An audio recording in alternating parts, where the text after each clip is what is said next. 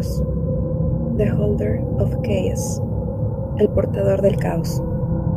En cualquier ciudad, en cualquier pueblo, ve a cualquier institución mental o centro de rehabilitación al que tengas acceso y pregunta por visitar a aquel que se hace llamar a sí mismo como el holder del caos. El empleado comenzará a sacudir la cabeza y a golpear el escritorio con los puños. Pregúntale tres veces más y se parará calmadamente y te llevará a un cuarto con una sola puerta, la que usaste para entrar. Debes cerrar tus ojos.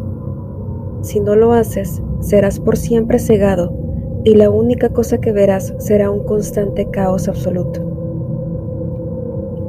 Si has cerrado los ojos a tiempo, después de una hora de confusión, oirás una suave voz hablarte. ¿Los tienes? No respondes. En vez de eso, pon tus pies en el suelo y abre tus ojos.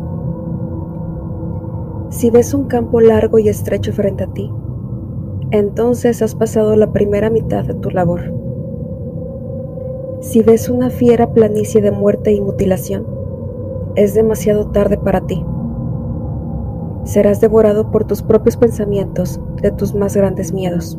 Camina siguiendo al sol por el campo pastoso por una hora hasta que llegues a un árbol sin hojas en sus ramas. Como te acerques, verás que ese árbol estará construido de huesos y estará rodeado por una piscina de sangre. Sumérgete entero en esta sangre y cuando estés en la superficie una vez más, sentirás una mano de hueso presionando algo a tu palma. Es un pequeño frasco. Bebe de este y te encontrarás parado en la antecámara del hospital. Este frasco es el objeto 22 de 538. Casi es la hora. Y los demonios están llamando.